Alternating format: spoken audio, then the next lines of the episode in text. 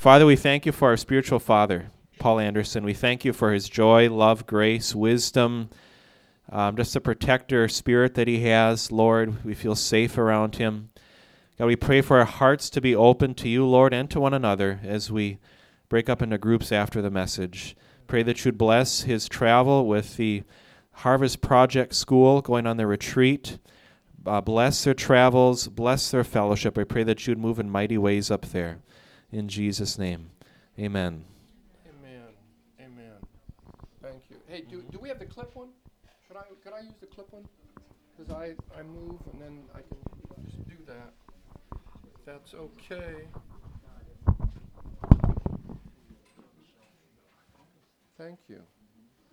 Just so you know, I love coming to Lee House. Big commute for you.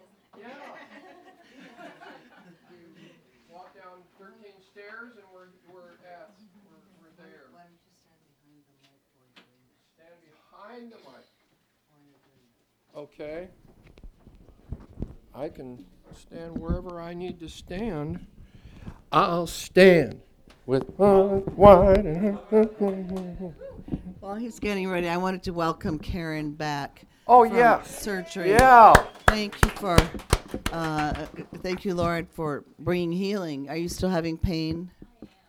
Lord, bring healing to Yes. that We pain. bless that Uh, knee. yes, no more pain.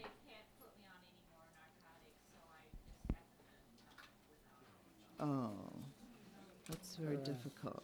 And then Okay. you want to bring up data about Lisa? Lisa's dad? About what? Lisa's dad? Gene Goldsby. We've prayed for him each Sunday, and he is he is doing better. He he is uh, breathing on his own. He is taking it in. He's sitting up. He's responding. They moved him out of ICU into another facility, and it's wonderful. Uh, he's doing just really good. So, how many of you know if you're going to speak on stress or anxiety and how to deal with it, you're going to get a little bit of it? Just to see where you're at. Yeah. Okay, I'm, I'm going to tell you what stress. Stress is a noun. Just to say stress can make you stressed. It comes from the Latin strictus, Number one, strain, pressure, force exerted upon the body that tends to deform its shape. Stress. It changes what it pushes into. Number two, tension. Number three, this is interesting. In phonetics, the relative force with which a syllable is uttered. So, you guys, you see this Japanese car and you say, oh, that's a Subaru, right? Karen grew up in Japan and she'd say, no, you don't put any stress on any syllable. It comes out Subaru. That's the correct way. Say Subaru. Not Subaru. Subaru. Subaru. Okay. Stress. I was I graduated down the street in 1970 from Luther Seminary, went out to California to be an intern. The year after I was there, Pastor Christensen, my mentor and the senior pastor, went away for one year of study. Guess who became the senior pastor of this church? Strong, disciplined church. A lot of people who were a lot more mature than the pastor. And I somehow, people decided to die when Larry was gone. And I had a funeral every month. Never had a funeral before. Didn't know how to do funerals. I did a lot of them that first year. And it was, it was somewhat of a stress in learning how to be a pastor of a church where a lot of people were way beyond me. The elders were way beyond me. And I, uh, what you do with stress is you take it on your body, right? And I took it out of my body to the point where I eventually had a surgery for what I, how I punished my body. And Lloyd Thornblad, who's now 92, just had a surgery and doing well in California. Lloyd prayed for me. He's a very gentle man. And this is what he said you need to learn how to deal with stress. That's all he said. God took that admonition and turned it into a promise. You know that you can get a, a command that could beat you up, but that same command could be a promise from God. Every command in the Bible is an invitation to believe God. And somehow, I don't remember anything I did differently, but God did. He did something in my heart. I learned how to deal with stress. And so I, I started things, I start things. That's what I'm called to do.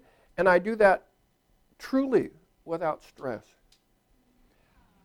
However, there are certain things that make me stressed. and one of them was when Karen and I were coming back on 52 and we got into the cities and I was eager to get home. It was late at night. It was dark and I'm wearing glasses now and I didn't have my glasses and driving at night without them can make me stressful because I see, you know, it's glary. And now they stopped. It was, it was a few months ago, you might remember it, downtown St. Paul. They closed off some of the streets. I didn't know how to get back, so I went on 94, went west on 94, figuring there, there's some way to get out here, and there's, they're not blocked off every street. I'm going to get home. And so I walked, went down this way. She's already starting to laugh. That's what she did when this happened because then I came back in 94, same way, got off at the same place, figuring it's going to be different now. Why did I think it was going to be different? I did that three times. And she starts laughing. That didn't help me at all. I should have been laughing. But I took it instead to be stressed. It was foolish of me. I wish I'd made, made, made a game out of it and just play, hey, this is fun. I, I've seen this street before. I kept thinking something's going to change. They're going to remove the barriers. I was an idiot. And I felt this stress of that.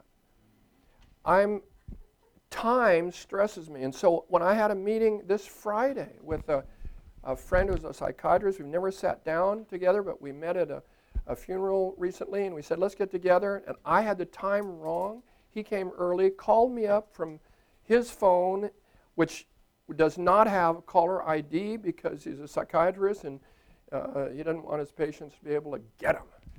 And so, and I thought I had the wrong time, so I came back, missed him, didn't have his number, couldn't call him, and I feel that inside when I've let somebody down. I feel it.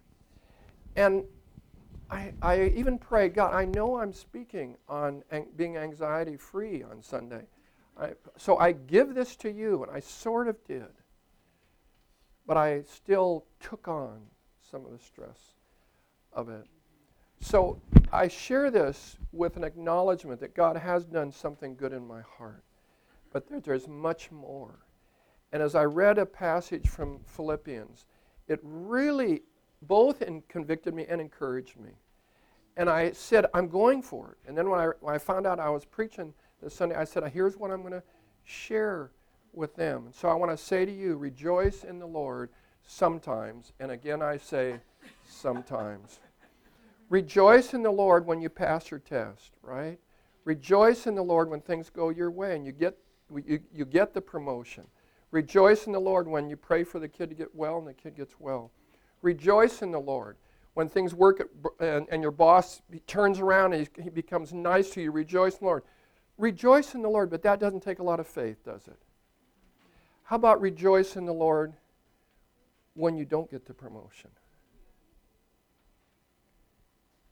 Which is what a friend of mine did in California when he didn't get what he thought, he got laid off.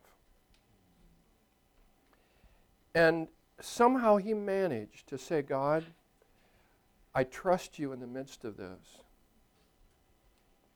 He was an engineer for 30 years. He was an elder in the church. He went back to Fuller Seminary, got his PhD, and began teaching at seminary level. That's what he was called to do. And God allowed this to happen. I don't know if God did it or allowed it. In any case, it happened. And it turned him to walk into his destiny. So you rejoice in the Lord when the child doesn't get better. Not blaming God, but rejoicing in the God. Why would we do that? Why, why would we do that? Because rejoicing has to do with certainties, not circumstances. And what are those certainties? See, if you live circumstantially, you are on a roller coaster ride, absolutely. Every day you're up and down, right? If it's only circumstantially, we're just up and down and up and down. Circumstance is good, we rejoice in the Lord. Circumstance is bad, we can't do it. In fact, we may think that those who do, they're strange. They're extra spiritual, they haven't been encountered by life's sufferings, whatever we think they're different and maybe even they're weird, weird because they're rejoicing at the wrong times. Like Andrew Wommack when his son quit breathing. I heard it just a week ago. I heard this on the tape. And how do you live with a situation like that? I mean, wouldn't you panic? He didn't.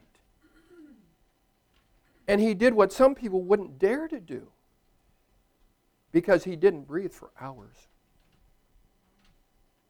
And he said, My heart was not uh, afraid. And he prayed for him. And he awoke. No side effects. He had preached a message of rejoicing in the Lord always and of God being a miracle God. And he proved it in his own family when he could have absolutely flattened out, panicked, and lost it. So I'm asking you a question. What is it? What are the areas? So I know that you rejoice in the Lord sometimes. I know you do that. And that's a wonderful thing. Are there things that you have in your life? I want, I want us to turn and just share with somebody.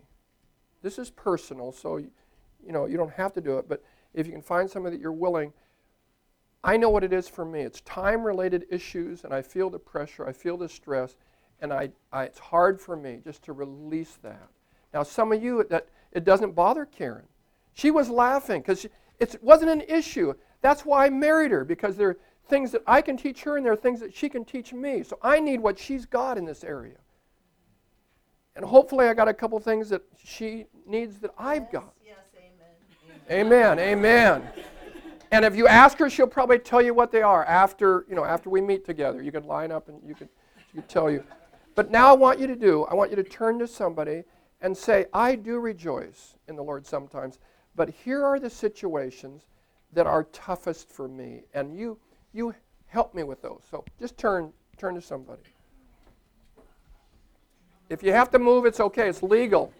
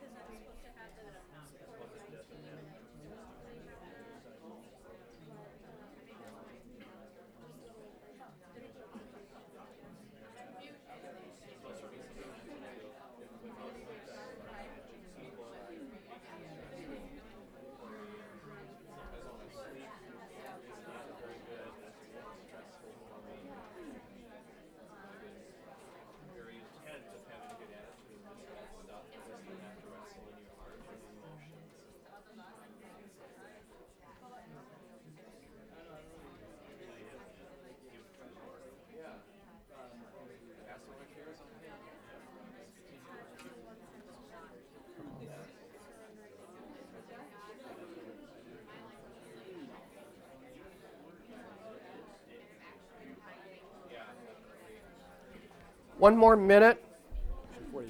Um, I, I, we have to leave right after this. Yeah. But, um, or shortly after, you know, the church is over. But I didn't want to be able to talk with Terrace. Not even feeling like distracted, like now or whatnot. And like your question's kind of odd because like you Well, said you that can do it now if you want. you don't, you didn't want to necessarily be there. Oh, if you want. I don't know. I just You could just go over to her now Okay. and just say, hey, you know, I know I crossed the line and I'm, I'm sorry for Okay. that. Are you Okay. okay? I'll just go with you. yeah, yeah, yeah.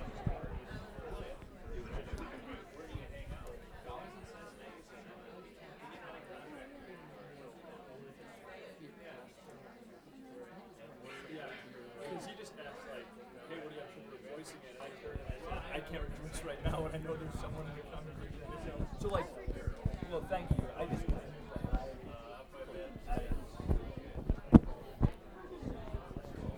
Okay, we'll come back at it again. I want to I want to just say what those certainties are and then I want to look into Philippians and then we'll talk about how to live an anxiety-free life and then we'll have some more small group, uh, more extended time. One of the certainties is the presence of God. That's a big one, isn't it? Yea, though I walk through the valley of the shadow of death. Finish it with me. With me. Jesus said, I will never leave you nor forsake you. That's a certainty. And so, if we live by certainties rather than circumstances, we can embrace the absolute truth that we're never alone, we're never abandoned, we're never left by ourselves. And sometimes we feel that way. Jesus himself felt, My God, my God, why have you abandoned me? He felt alone at the cross. And that was a signal event, and that was different from our experience because God had to step back from him. That's a certainty. The second certainty is, is the absolute truth that God overturns evil with good, and He calls us to do the same. And so when you encounter a situation which is evil, we don't say uh, lightly, there's a reason for everything. Well, I, I heard an 18 year old girl say that in California when I was meeting with a college group. Uh, and she said that because her mother tried to commit suicide and she was having to be the mom of the family. And I said, you know, there isn't a reason for everything. At least there's not a good reason for everything. Because Satan does win some rounds. He doesn't win the fight, but he wins some rounds and he gets his licks in. And when we yield to him, it, it doesn't look good. It doesn't turn out good. And your mom shouldn't have done that. You shouldn't have to be the, the mom of the family. That's not right. That's not a good reason. And you shouldn't be doing that. So I, you know, sometimes we say the wrong thing in light of that, but God overturns. God turns things around. He works things together. All things are not good, but He works things together for good for two kinds of people for those who love Him and are called according to His purpose. If you live on purpose, you live for God's purpose in your life, you're living purposefully, then God will take that thing that is bad and He will turn it for good. It's a certain thing. It will certainly happen. Then He calls us to do the same thing. Do not be overcome by evil, but on the other hand, what? You can do it too. See, you're like God. In fact, you represent God in the earth. So it looks bad. It looked bad for this guy to lose his job. He's an engineer. And he loses it. It looked bad. Was it bad? Oh my, God was going to do something so much more wonderful, so much better. And if you're able to say that in the midst, not afterwards, and heaven is really happy with that. I think I told most of you, maybe, maybe uh, some of you haven't heard it, so I'll share it again.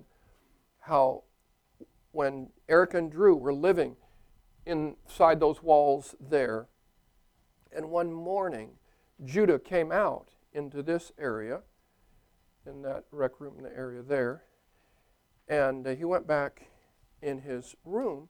It was early in the morning, and he said, Daddy, Wawa. And his dad came out, looked at that, looked at the rug here floating.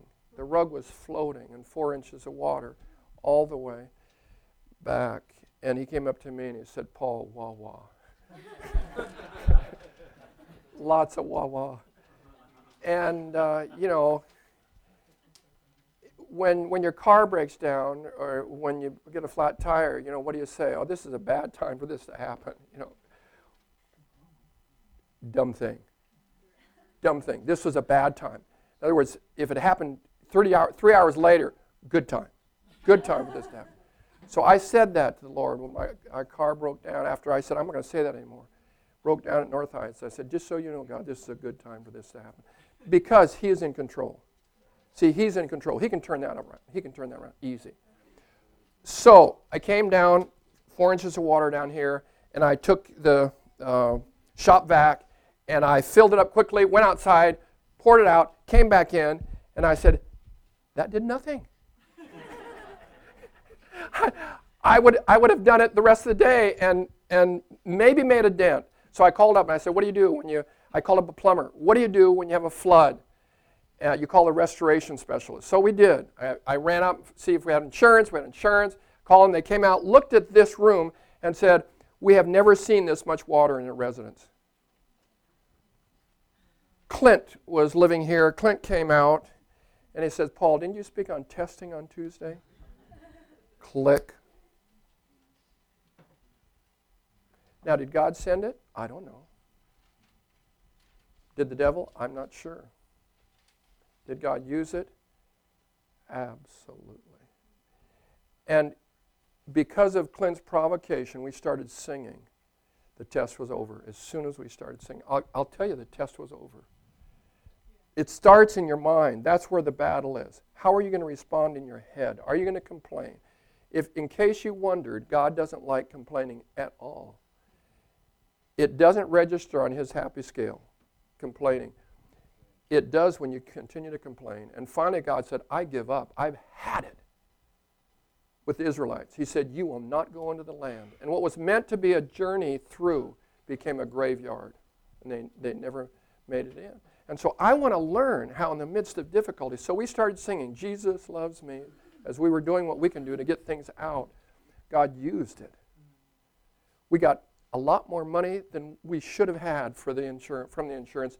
We had run out of money. We didn't have any money left. And God used that to help us to finish the project. Did God do it? He did that. So, does it work? to rejoice in the Lord always? Let me ask another question first, and we'll look at it. Does it work not to? When you don't rejoice in all situations, you make a crummy employee because you complain about things. You complain about the boss. You complain about the situation. You complain about what you didn't get that you deserve, and you're entitled to it. When it doesn't turn out your way, and you don't rejoice in the Lord, you can't see what God's going to do to overturn it. And it, you may not see it, and you may not step into it. It really doesn't work well when you don't rejoice in a situation that seems counterintuitive to even say, I rejoice in the midst of this. Not to do it in the midst of sickness or suffering is to miss something that God. Now, do you mean when you miss your flight because of traffic and you're stranded for a day? Happened. Okay, we're here. We're in Chicago another day. God, use it for good. Do something. Help us to touch somebody. See, when, when you're saying that, then you're ready to move. You're ready for battle. You're ready to touch a life and to make a difference, and God will say, See, I can always do it. I will overturn it for good. But if you whine and complain, your eyes are shut, you cannot see it. And if Christians alone quit complaining on the job, it'd make a huge difference.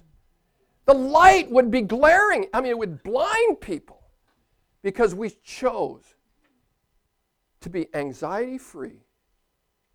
I rejoice in the Lord always. Okay, it, it, so you agree with me? It doesn't work not to? Right?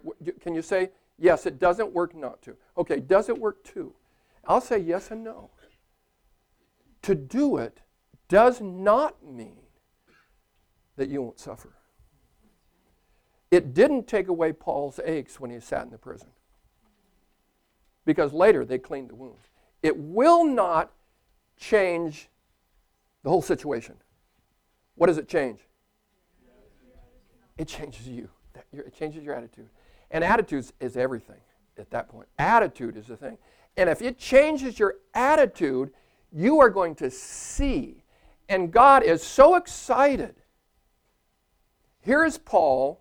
His body is bruised, and he is in stocks in the inner jail. Was it just? No, it wasn't just. In fact, he told him the next morning that this wasn't just. I'm a Roman. And they got nervous. And so at midnight, he leans over at Silas and he says, You know any good choruses? And they sing. And God is so moved by that that he says, I'm going to go down there and join him. He comes down and he rattles the place, shakes the building. The place flies open, the doors fly open. Here's how sensitive Paul is to the Spirit. The door's open. I run. No, Paul, stay right where you are. And he heard it. Amazing. We would have presumed this is a jailbreak if there ever was one. He stepped right where we, and he told the jail guy who was going to kill himself, We're all here. All means more than two. We're all here. Paul had to convince some people. God is up to something here. He didn't heal our backs, but He touched our heart, and He's going to do something. It led to the planting of a church that was one of Paul's favorite churches, and so we're just going to peek at it now and look at the attitude of a man. This man's real. You think, who do I know that lives this way? Who do I know? I hope you know a few. I know a few people who live like this, and they're like perfume. They're fun to be around all the time because they don't give in to anxiety and stress. They live in such a way that God is just flipping their situations around continually. And they are building stories, miracle stories, of how God overturns evil with good. I want to be there, don't you? Don't you want to be there? Raise your hand if you want to be there. I want to see the hands go up. And let's agree that things are going to change as we look at this now. I just want to review, first of all, Philippians, the, the, the church, the Philippi church, was began because he got beaten up and he didn't react negatively. He let God use him to lead a jailer to the Lord, his whole family. They baptized him, they cleaned up his wounds, and then he uh, took off. And so now he's thanking them, and just, just a few passages, we're just going to briefly look at them. In 13, now I want you to know, chapter 1, verse 13, brothers, that what has happened to me has really served to advance the gospel. You know what? He got thrown for a gain. Normal people would have said he got thrown for a loss. But he says, hey, this is wonderful. You know, I'm in prison in Rome. And what's God doing? He's use, he, he does it all the time. He's using it for good. How would you like being chained for, for uh, two hours with the Apostle Paul? Do you think anything would come out of his mouth? Do you think he'd complain about the situation? No, he'd preach the gospel to you. And it says, It has become known throughout the whole Praetorian Guard and to everyone else I'm in chains for Christ. Situations that we'd call negative, he calls positive. I want to live that way because then the gospel goes forth with power. Then he goes on to say that some are preaching Christ just to get even with Paul. Their hearts are wrong. He says, Well, the gospel's going out anyway, and in that I rejoice. Then he's thinking, I would much rather be with Christ. I'd much rather die and be with Christ. For me to live as Christ and to die as gain. But you guys need me. I, I'm going to stick around. You guys need me. And then listen to what he says. Because they're, they're engaged in a big fight in Philippi. He's in a fight in Rome. They're in a fight. He said, I know you're in a fight. And then he says in verse 29 For it has been granted to you on behalf of Christ not only to believe in him, but also to what?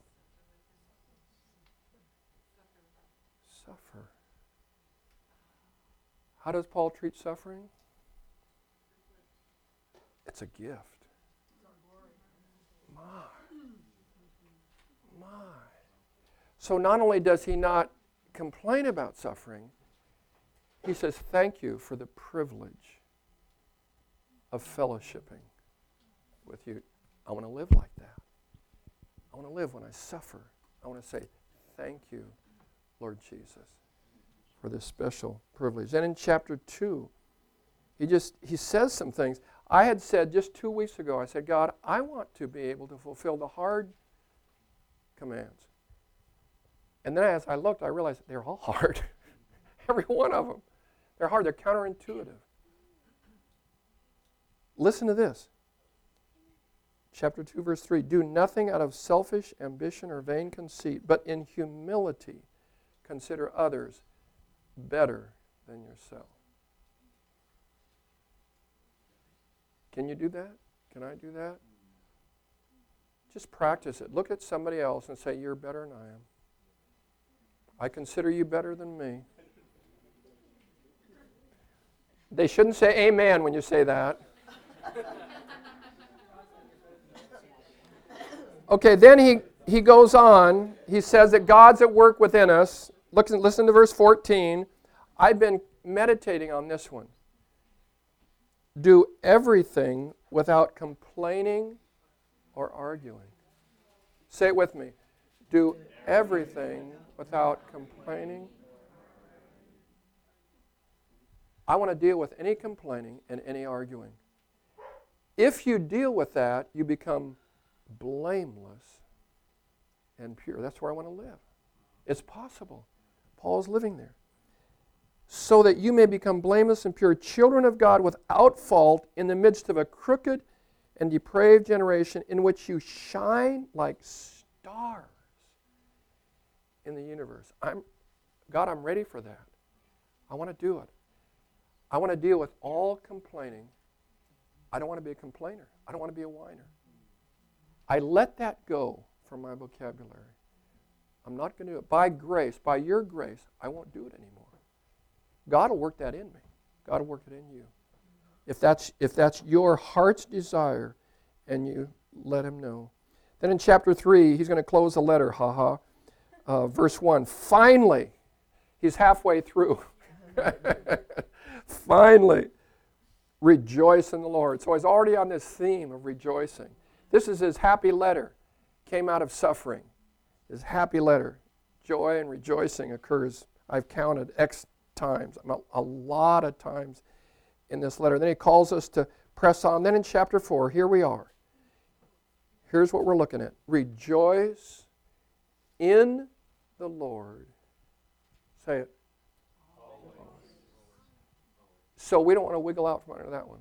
We want to say, okay, I will do it. And I'll do it always. You're going to sing that, sing that little chorus? Want to sing it?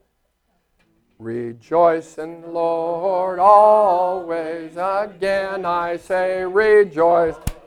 Rejoice in the Lord always. Again I say, rejoice. Rejoice in the Lord always. Again I say, rejoice. Rejoice, rejoice. Again I say, rejoice in the Lord, sometimes, but it didn't quite fit, did it? No, it didn't. Rejoice in the Lord Sometimes. You can do that without a lot of faith, but to do it with faith, rejoice in the Lord always. Heaven's going to hear that. Heaven's going to respond. And so he says, Rejoice in the Lord always. And then he wants to make sure we've heard it. So he says it again. Then listen to what he says. Let your gentleness be evident to all. And he wants that to be known in light of what is about to take place. He says, The Lord is near. When the Lord is near, Satan is agitated and Satan is stirring things up, and it can stir up Christians. And so he says, Stay gentle. Let your gentleness be evident. Let everybody see that you're gentle, that you're not on an edge, you're not fighting this thing. You're gentle, you're relaxed, you're not stressed in light of really earth shaking things. When you read about what's going to come down at the end of times, that could really throw us off. David in the psalm says, Therefore we will not fear, though the earth should change, though the mountains be thrown into the heart of the sea. That sounds like a tsunami. Therefore, we will not fear. Here are the disciples who are fishermen, and a storm comes up. They think they're going to drown. And so, what's Jesus doing? He's sleeping, which may have made them a little irritated. Hey, we're about to drown. And he rebuked them. Jesus was with them in the boat. Jesus is with them when colossal, catastrophic things happen, and we know they will in the end time. So, in light of those things, he says, Let your gentleness be evident to all. The Lord is at hand. Then he says, Do not be anxious about anything. I know what my stressors are. I know the things that I've dealt with that it's possible for me to live without stress and give thanks to God. And I'm grateful that He's worked that in me. I'm not there. I'm not there yet where Paul is at. I want to be there. I want to come to the place where I live without anxiety because then I see God at work in the midst of situations that should bring on anxiety, like an emergency trip to the hospital, like somebody who is not breathing well or even stops breathing, or what looks like a promotion turns out uh, to be getting laid off, or thinking that you got an A and you got a D, and you find out you're flunking the class, or you think the boss is in your favor and he, and he brings on someone else instead. Have no anxiety about anything. You want to live there? You, you want to live? That's where I want to live. That's where I that's where I'm I'm going there. Because it's in the Word of God. This is not for super spiritual. It's not for people who are not in touch with reality. It's not for those who just haven't suffered. In fact, it is for people who know about suffering and let God use it to their advantage. But so he's going to tell us how now. Do not be anxious about anything, but, okay, we're going to listen here. In everything, by prayer and petition. So we direct our attention toward heaven. And what do we add to that prayer? Thanksgiving. We say thank you. Thank you. When it seems to be funny, thank you that the place is flooded. Thank you that the car broke down. Thank you that I lost my job. Thank you that you're working in the midst of this to bring about a miracle, that you're working to bring something good. You can go ahead and say, I thank you. Is there anything that you haven't thanked Him for that you, you need to stop right now and say, oh, by the way, thank you? Pardon? Okay. Okay. We'll agree with you. We'll agree with you. Thank you, God. You're going to do something good. I'll tell you what it sometimes is for me when my, my car's been towed several times. I sit next to a guy. He's usually a Lutheran. I don't know why. and I, I know that it's going to open up an opportunity because I'm a Lutheran pastor. I shocked one of them once and I said, just so you know, there are no Lutherans in heaven. What? That, that uh, provoked some conversation. But in everything, by prayer and petition, with thanksgiving, let your request be made known unto God. How kind of God. How kind to make himself utterly available to us in times where we want to be stressful and we don't have to be. We can let God know. God, you know, I'm, I, I easily get stressed in these situations. And I'm giving it to you. And I'm confident that you're going to turn it you're going to do something really good in this situation. I'm confident. I can't see it, but I see you. And I know how good you are. I know how faithful. We sing about God's faithfulness. I know you're going to do something. See, we're going to build testimonies. As you've heard me say before, God turns tests into testimonies. And that's if we have a test, it's because He's going to bring something about that's allow us going to testify at Lydia House and out in the world somewhere to somebody about the goodness of God. Like what happened with Brandon when he was able to talk to his boss. How wonderful. and then as it happens, as this is going on, something settles on us. And what is it? The peace of God. See, it does work. Mm-hmm. It really does work. Instead of the stress of life, we get the peace of God. And the peace of God, which transcends all understanding, will guard. Mm-hmm. Military term. Guard your hearts and minds in Christ. It's really key. I think it is. Yeah. guard our hearts, protect our minds and hearts from thinking our own thoughts. That's right. And we need that guard because we can we can get it and lose it. Did you have something there? Go for it. maybe speak to a little bit. I just feel like as you're talking, like for me, there's something kind of at the core of my being being poked by God, and it's this need to control my life. I feel like that's why I don't rejoice in situations because I thought it was going to go this way, and, and if I put this amount of work in, this is what the result is going to be. You know, but I feel like to really live this out in a sense of you really do. Can you hear back, Kara, back there? Okay, they can hear you.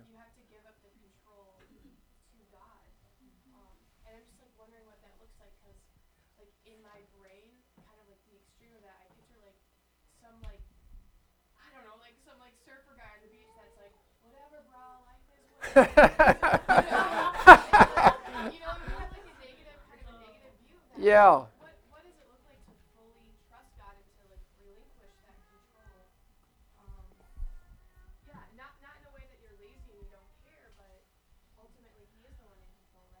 That that's a, a good question. So she's saying, what does that look like? What does it mean to to relinquish? When Karen and I first uh, heard Heidi Baker, I said, I'm going forward. And she said, Well, you don't know if they're having an altar call. I said, I don't care. I didn't even wait for her to finish. I knew that I saw something in her passion for the Lord, something in her abandonment, something in her surrender that makes a difference. And when you when you move into that place, I, I'm not sure how all to get there, but when you get to that place where it's all released, then your influence increases. Your influence because you're you're you're living then a, a supernatural life. Do you have something, Tim? Yeah, real quick. Beth and I have been talking about this past week. So if you've been watching the Olympics, how many of you watched the? Uh, you said you know the surfer, the snowboard snowboarder girls, and it amazes. That mic No. works. Not this tall. The uh, so the the snowboarder girls, and we watched them come down the hill, and one of them literally belly flopped. And what did she do? She went like this and just rode it out, having fun. They get up at the end, and they're smiling, and saying, "Wow." Their attitude was incredible in what happened there, and we and we see other Olympians, you know, and they're just distraught which I I can understand. The, the pressure is incredible and it's great, but there's something about that person, that culture, that allows them to say, wow, this is another run. Hey, this must be what today was. And they get up, literally, after splattering on the ground with a smile, they're happy. It's like, wow, how can we be like that? And it really challenged us. Like it, like it. Let's, as best we can, let's respond to that. You might want to just put your hands open. And we'll say it. We've said it before. We're going to say it again. We've got more information now. We've got more to allow us to trust and say, I want to live that way. I want to give in. I'm not control. I'm not control of the outcome. I'm not in control of where this goes. I'm not in control of my boss and how he responds. But you're the Lord over all. And so we come to you and we say, You have your way in our lives. We, are, we really mean it. We mean it that we want to live an anxiety free life. And we set our hearts to move in that direction. And by your grace, in the days ahead, we're telling you and our brothers and sisters that we're going to rejoice in the Lord. And we're going to learn to move toward always. We want to rejoice in the Lord always. And we don't know the outcome of this day, but we know that you do. And so our trust is in you. Forgive us for the anxiety that shows we were really in control. Forgive us where we, where we allowed ourselves to be anxious. And we purpose in our heart to live in a way that brings your peace. Let the peace of God. So I'm going to bless you now with a benediction, and then, and then we're taking off in a few minutes to the North Shore. But then what I want you to do is turn toward one another and, and work this out, and then make sure that you end with prayer. Deal with, deal with what, how, whatever part of it you want to work with, but then finish off with prayer together. And as best we can, let's, let's try to remind each other of this in the days and weeks ahead. Remind each other hey, we are the people who rejoice in the Lord always. So the Lord bless you and keep you. And keep you in the midst of difficulties, and especially those of you who are going through horrendous times now. We're going through horrendous battles. Some we know about, some we don't know about it. The Lord bless you and keep you. The Lord make his face to shine upon you. And that's a face that says, I believe in you. I trust in you as you trust in me. And a face that's not frowning, saying, When are you going to get over it? But a face that's smiling and approving of you in his Son, Jesus Christ. Lord, make his face shine upon you and be gracious unto you. The Lord lift up his countenance upon you, and it's a countenance that brings forth what? Peace. I speak peace. Past the storm and peace in the midst of the storm. In the name of the Father, and of the Son, and of the Holy Spirit. Something that I want to release too is Good. I feel like there's some of us here who struggle with fear of the future. Mm. And some of us come from backgrounds where there was insecurity in our family, and that can predispose us mm. to look at the future not with peace and a sense of safety, but a sense of, I'm scared. Mm. Right? right? And the, the enemy can use lies like that mm to manipulate us and mess with our emotions and hurt us in different ways. So I just wanted to address that. And if you feel safe enough, I would just invite you to raise your hand mm-hmm. if you're struggling to fear the future. Mm-hmm. And those of you who are not raising your hand, I would ask mm-hmm. that you would put your hand on somebody who is. Okay? Mm-hmm. God mm-hmm. really cares about our emotions. Mm-hmm. He really cares about our hearts. That's right. And He doesn't want us to be afraid in Jeremiah, God says that, that He's given you the plans of a good future. Jesus came to give us life and life abundant. He says to the Apostle Paul, Don't be afraid. Don't be afraid. There's a promise in the Bible. He's going to take care of us, He's going to meet our needs, and He cares about how we feel. So, Father, we just. Mm-hmm. We renounce the lie that we have to be afraid of the future. Mm-hmm. And we renounce the lie that it's just going to go mm-hmm. bad for us. Mm-hmm. God, we renounce the lie that we're not protected, that we're not covered, that, that it's just us against the world. We renounce these lies and we forgive our family members like you. who lived in fear and worry. Thank you. And taught us the lie that the right way to live is to be afraid. That we renounce those lies and we we just repent of being afraid. God, you say Jesus with such a tenderness don't worry, don't be afraid. Your Father knows that you have need of it. God, we declare that you're going to provide for all of our needs. You care about our needs more than we do. So, Father, this Displace these lies and remove any attack from the enemy of fear. Lord, your word says perfect love casts out all fear. You haven't given us a spirit of fear, so we ask for the Father's love, the Father as provider, to displace those, those areas and to bring us comfort. And we declare the truth, God, that you have plans for a good future. Can we just say that together? We have, God, you have plans for a good future. And we ask for hope and expectation to be released. In Jesus' name. Amen. Okay, and now we're going to break up into groups, find groups, two or three people, four people, and process some of this stuff. If you want to talk more about fear of the future and do more prayer, I think that would be awesome.